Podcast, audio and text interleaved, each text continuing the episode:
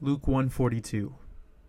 And she exclaimed with a loud cry, Blessed are you among women, and blessed is the fruit of your womb. So, this is a continuation of verse 41. In verse 41, Elizabeth is filled by the Holy Spirit, filled with the Holy Spirit when she hears the voice of Mary. And it uh, then she begins to proclaim in verses 42 to 45 a blessing and a praise to God for what's happening within Mary. And this is our first indication that Mary is pregnant.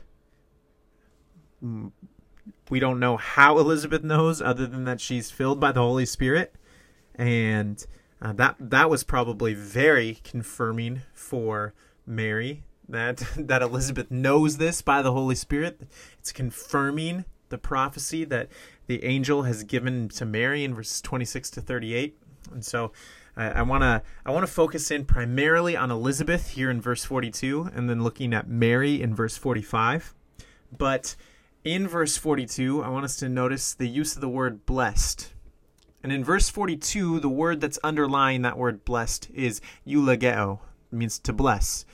In verse 45, the word that's translated blessed is makarios, which means happy or blessed. And, and those are the two aspects of being blessed. Eulogeo describes the act of God blessing Mary and the fruit of her womb. Makarios is the result of being blessed. So God blesses, and the result is that Mary is blessed. And so Elizabeth's proclamation is that God has worked in you, Mary.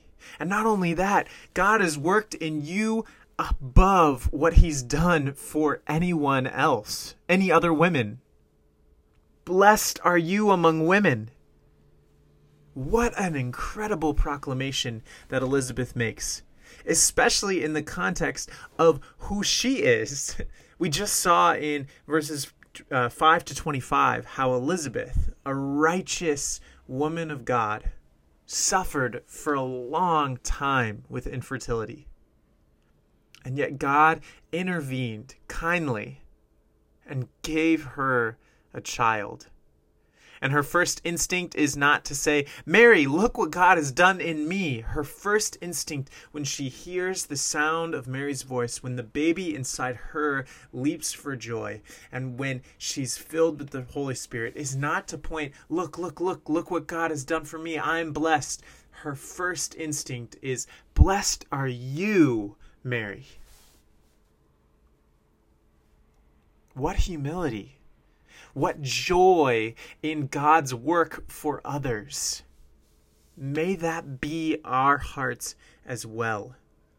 That our first instinct would not be to boast about what God has done for us or to dwell upon solely what God has done for us, but that we would find our joy in acknowledging and praising God for what He's done in others.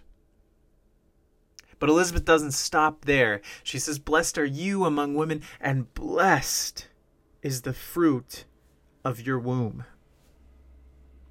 And so Elizabeth knows by the Holy Spirit working in her, we assume that what's going on inside Mary is a, a work of God.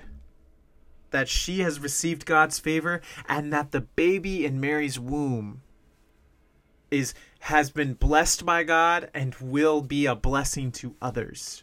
The fruit of your womb, what's coming out of your womb has is a work of God. And so Elizabeth is a great model for us, and we're, we can pray based on what Elizabeth has done. May we pray that God helps us to rejoice in his work in others, and may our eyes always be upon the ultimate work of God in the sending of Christ for us and for our salvation. May we not stop at the earthly benefit that God is working in the lives of others, but may we look to the fruit of Mary's womb, who is the blessing of Abraham mediated to us. And so, God, we pray that you would help us to have hearts that rejoice in your work first in the work that you do for others here and now on this earth. Would our hearts explode with joy at the sight of you working in others around us? And then, God, would you help us to move past that point? Through that point, by that point, would you help us to move into praising you for your work in sending your Son for us and for our salvation? Would we proclaim along with Elizabeth, Mary, blessed is the fruit of your womb? Would that be our heart's cry? In Jesus' name we pray. Amen and that is Luke chapter 1, verse 42.